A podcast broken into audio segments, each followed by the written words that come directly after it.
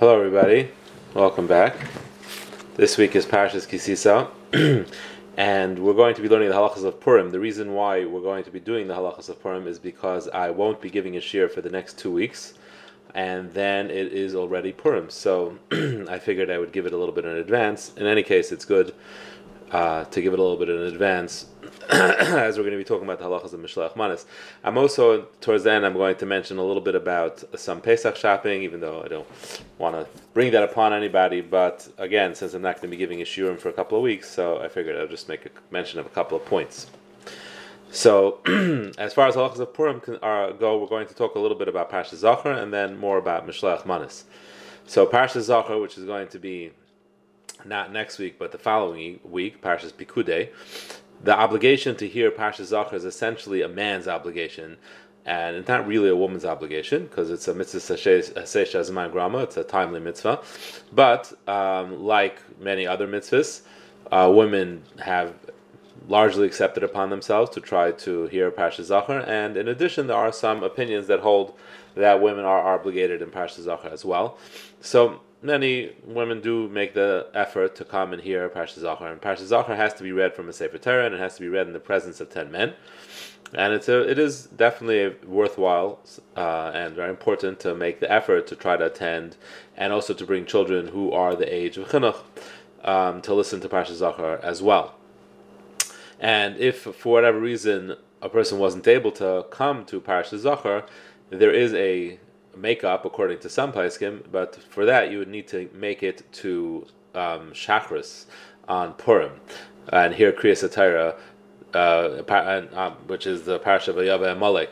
Um, so that might be uh, considerably more difficult than making Parashas Zachor on Shabbos. So, well, advisable then is to try to make Parashas Zachor on uh, Shabbos, which is going to again be Parshas Pikude in two weeks.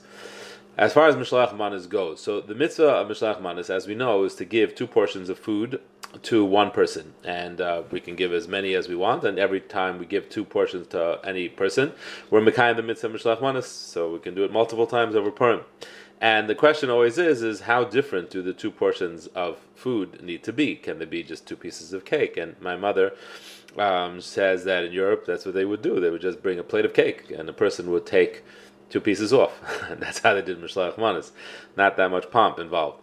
Um, but many places seem to say that they're hard to call that two separate portions because it's just two slices of cake. It's really one big portion.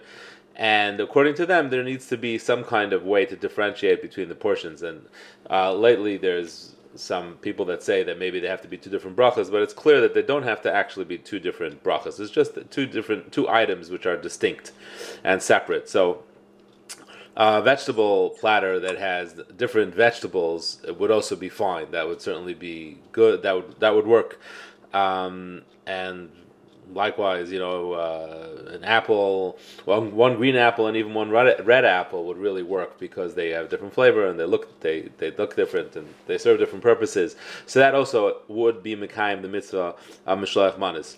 The one thing which I do believe is probably only considered one portion is if you make a salad. So if you make a salad, so even though you include croutons or you include almonds or whatever else, but the idea is that it all should be mixed together and it should be one dish.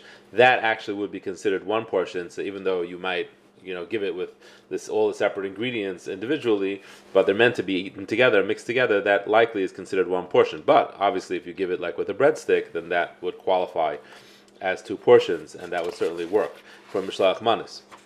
And there's no minimal amount uh, how big a portion could be. It could be very little.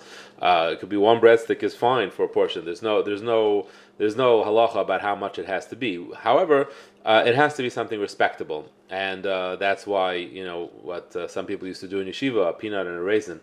that uh, that doesn't work. But it's a good thing to keep in mind as well when making mishlach manis, which are largely candy and stuff like that, it's good to give one thing which is more respectable. So, you know, if you're giving to teachers and so on and so forth, you might want to make one that is more of a thing that would be part of a seudah, and the rest can be, you know, candy or whatever it is. But it's, it's ideal to do one at least that is more of a chashuva, something more, much, much more um, valuable. water bottles should not be counted as a portion, but anything flavored could be. So any kind of flavored water can be counted as a portion.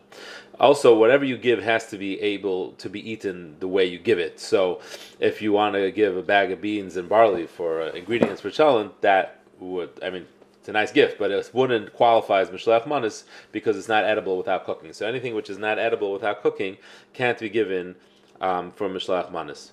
Men and women are equally obligated in the mitzvah of mishlech manis. But a married woman doesn't have to go out and give herself, or her husband can give it on her behalf. And there are those that say that actually it's ideal when giving mishloach manas that you should give it through another person, a shliach, uh, as the lashon seems to indicate. Mishloach manas means you send it and you send it through someone else. So there are some places can say that specifically you should give it through someone else. So a husband certainly can give it on your behalf. Um, children also should be you should be mechanech them to give mishloach manas. Usually they don't need too much encouragement. They're, they're very excited to give mishloach manas. Um, for Matanas Lavyanim, there doesn't really seem to be an inyan to be mechanech our children, even though we should always be mechanech them to give tzedakah. But it doesn't. Uh, they are they aren't considered that they have money, so they, there isn't really a, a, an obligation to give them money to give matanas lavyanim. Mishlach manas should not be sent to someone who's an avelus. So if there's a couple and the husband is an avelus, so mishlach manas can be given to the wife, and if it's given to the wife, it should be sent by a woman. So in other words, if uh, if you're sending mishlach manas to a family, the husband is an avelus, it should be directed towards the wife. Uh, if the woman is an avelus and the husband is not, then your husband should be giving it to the husband. That's that's ideal the way it should be done. If it's a bigger bigger family with older kids, then you can kind of give it to the whole family, and that's okay. Then, then you don't have to specify who it's uh, who it's intended for. Someone who is in availus themselves is allowed to give mishlach manas, and they're obligated to give mishlach manas, um, but but they uh, you're not supposed to send to them. Excuse me. Okay. Um, if you're baking for mishlach manas, um, so obviously, if you make a sufficient amount, if you make five pounds of flour, so that's going to be obligated in challah, and you should be mafresh challah with the bracha, even though you're intending on dividing it up and giving it out to different families. But essentially, it's all yours. You can change your mind and keep it all. So it's it's uh, it is chayav and challah, and you should be mafresh with the bracha. Sometimes though, you bake in different batches. So if you do that and you baked in batches that are less than five pounds, but by the time you're done, you have a sufficient amount of cookies or cake or, or, rolls that exceeds five pounds. So wait until you're done, until you have the full amount that it is you're going to bake, and then bring them all together. So the way you bring them all together, presumably you probably have them in your freezer. So uh, you, what you should do is you should open the bags, whatever they're in, open the bags. That's all you need to do, and then um, bring the put the bags close to each other, cover them with a towel, and then you could just take one and be mafresh as challah with a bracha. You don't have to give a whole roll for challah. You can just take the requisite amount off that roll. Like a kazayas is usually what we give for challah. You shouldn't really do more than that because it's uh, it's bal tashchis. You don't need to give more than you shouldn't give more than that. So obviously, it's going to ruin one of your rolls.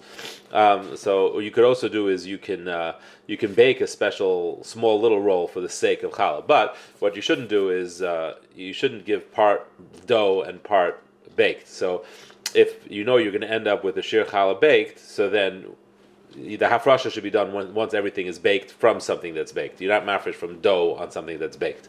So you wait wait until everything is baked, and then you take off a little bit, or you could even, like I said, you could even create a little one, especially for the sake of being challah, and then uh, and then be mafresh challah with a bracha, and then burn that. If you're buying um, dishes or jars to put your mishlech manas in, so you really do have to title those things first uh, and with a bracha, and it doesn't help to line it with a napkin or with a silver foil. That that doesn't help. It still requires tevilah.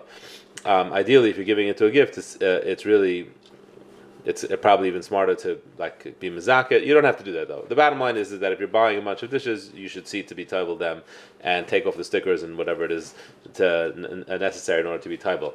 Uh, a little bit on hilchas tevilah, glass and metal needs to be titled, but plastic obviously doesn't have to be titled, even if it's very glass-like.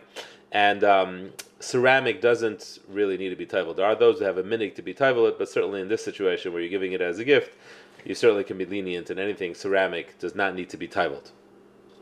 I want to make a small, like I said before, I mentioned three points regarding Pesach shopping again because I am not going to be speaking for the next two weeks and people might already begin. So I just wanted to mention some points I mentioned last year. Uh, and hopefully, when we speak about Pesach, I'll, I'll, develop this a little bit further. But here are the three quick points.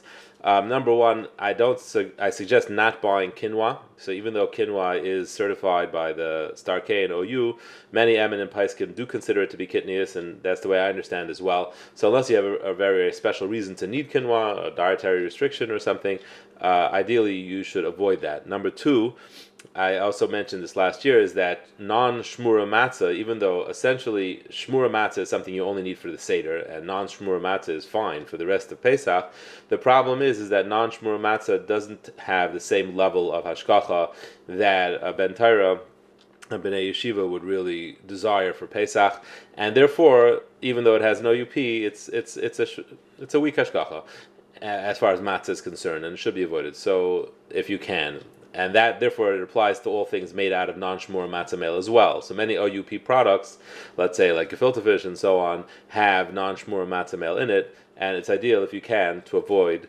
buying those products. And I know that could be difficult. Uh, uh, Shalom's doesn't always carry it, but if you actually put in a request now, they might be able to get it for you, or you know, give it enough time, you can see to get it from Baltimore or from someone else, somewhere else. And number three, this is very important, and unfortunately this became relevant last year, but this happens everywhere. Uh, when you're buying something from the Pesach aisle, double check and double check that it has an OUP. And even if you're buying a few items which all seem the same, and the top one has an OUP, check that all of them have an OUP. This happened last year. Numbers, uh, different things got mixed in, which uh, were chametz and it's happened in other places also. People have buy, bought pie crust. People have bought kishka. They thought it, it was in the Pesach aisle. They thought it was kashla Pesach, and it was not, and it was chametz. So it's uh, uh, it is really the, the, the store does its best to try to make sure that this doesn't happen, but mistakes do happen, and it's ultimately the consumer's responsibility to check that every single item you have is kosher Pesach. Like I said, we'll come back to this Bez Hashem, talk about it more at length. But for anybody who might be beginning to do Pesach shopping. I wanted to say this for their for their benefit.